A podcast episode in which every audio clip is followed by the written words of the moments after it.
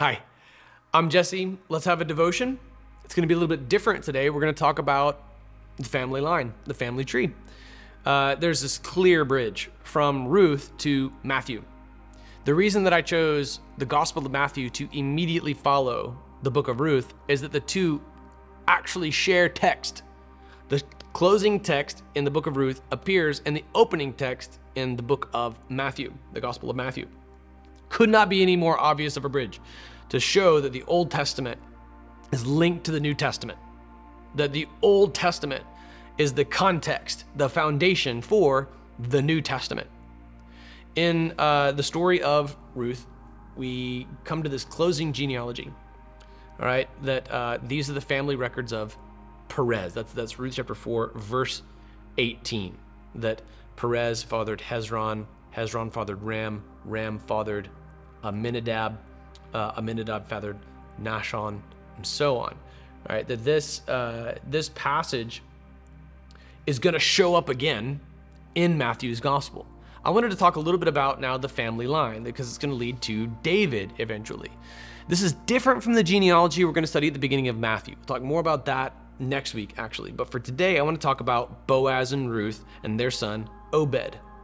Obed has a son named Jesse for whom I'm named as a family line, uh, as a family name in my family, the name of Jesse. Uh, it's so funny, man. If you were to look at my name, Jesse, and my a lot of my son's names, like Austin's middle name is Elijah. I have a son named Asher. I have another son named Asa. Like you would think that we, like you look at that and say, is this, a, is this a Jewish family with a Scottish last name? Because we have a lot of Hebrew names.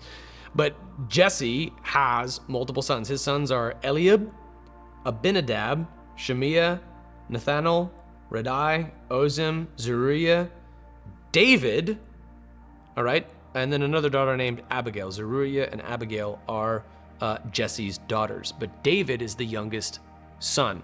And then in this patriarchal society, we measure the family line through the through the men. So there's a clear line from Boaz to Obed to Jesse to David. And then David has multiple wives. Okay, again, this is never prescribed by God, but it is something that God, uh, the, the God would even redeem. For example, uh, David has a wife named Michal. Right? I see in, in 1 Samuel chapter 18, verse 27, that's where we first see uh, uh David and his wife uh, Michal or Michael. Uh, he has another wife named Ahinoam, another wife named Abigail. Then there's these other women too, like Maacah and Haggith and Abital and Eglah. We're not really sure. we're not sure if if if Maacah and Haggith and Abital are his wives, but we do know he has another wife named Agla, and through Agla he has another son named Ithream. Now, he has concubines as well, and according to 1 Corinthians chapter 3 verse 9, he does father other sons through them. Um, and he has other wives who aren't named, like in, in 2 Samuel 11, 1 through 2 Samuel 12, 25. We can see that that's how he that's how he has his his daughter Abigail and nine other sons. See 2 Samuel uh, chapter 5, verses 13 through 15, as well as 1 Chronicles uh, chapter 3, verses 6 through 9, and chapter 14, verses 3 through 7. But Bathsheba is where the family line is going to continue. The story of Bathsheba is one of sin, which God brings about repentance, and in that repentance brings about redemption. Redemption and life that eclipses utterly even the murder and the scandal and the sin whereby the marriage came about. David was not where he's supposed to be. In the time when kings go off to war, David stays behind. He sees Bathsheba bathing on the rooftop. We never blame Bathsheba for this. David's the one responsible for his own lust. He has her, her husband Uriah killed. And then they have this son who dies. And it's judgment from God. It's tragic, it's terrible. But there's this other son who's born, who has this prophecy around him. We've gone from Boaz to Obed to Jesse to David, and now there's this other son to be born. And it said that his throne would never end. It's huge, right? That's eternal in scope. Is, is David going to have an immortal son? Like, how does this really work? Well, that son turns out to be Solomon. Now, Solomon at first is a really promising guy. He's given all the wealth in the world, he's given all the wisdom in the world, but he ends up becoming a huge creep.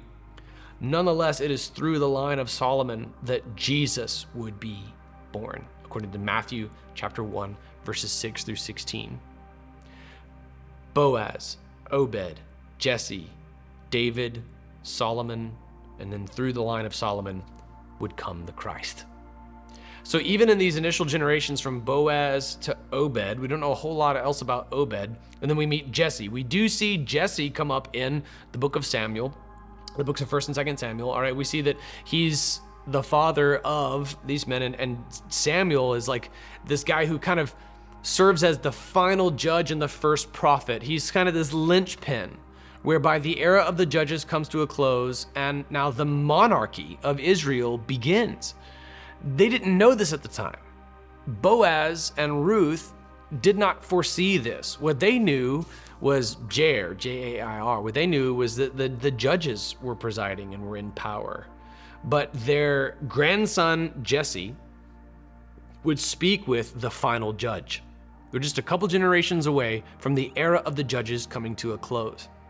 And then it's Samuel who kind of would act as a judge and then also would be the first prophet. He's a judge who made prophecies. So you can see kind of serves as this, this hybrid role, but he's also the one through whom the anointing of God is placed upon David, the youngest of Jesse's sons and the great grandson of Ruth and Boaz um, man, it's really, really cool because David is the runt of the litter. Solomon is leading a life riddled with scandal. David himself would also fail us in more ways than one. Boaz and Ruth's marriage almost didn't come about. In fact, it, it, was, it came about necessarily because of Elimelech leaving Bethlehem, going to Moab, dying, his sons Machlon and Chilion dying, and then them coming over to Bethlehem. I mean, wow, the number of close calls where the messianic line almost wasn't is astounding from Boaz to Obed to Jesse to David to Solomon, all the way through to the Christ, is this parade of imperfect people. We're going to talk more about this, but that parade continues today in that you likewise have inherited the legacy that was brought about by the covenant from God through Abraham, now that is available to all nations, to everyone who calls upon the name of the Lord.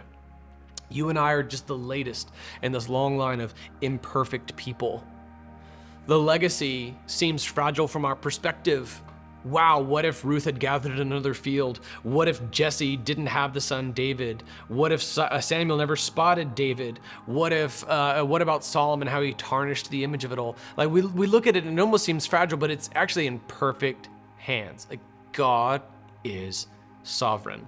Generation to generation, he knew what he was doing. He was bringing about redemption through Jesus all the way back in the story of Ruth and Boaz. It was never fragile from God's perspective. Redemption was always on the way, and God always knew about it. Now, how does that affect the way that you pray to God for deliverance?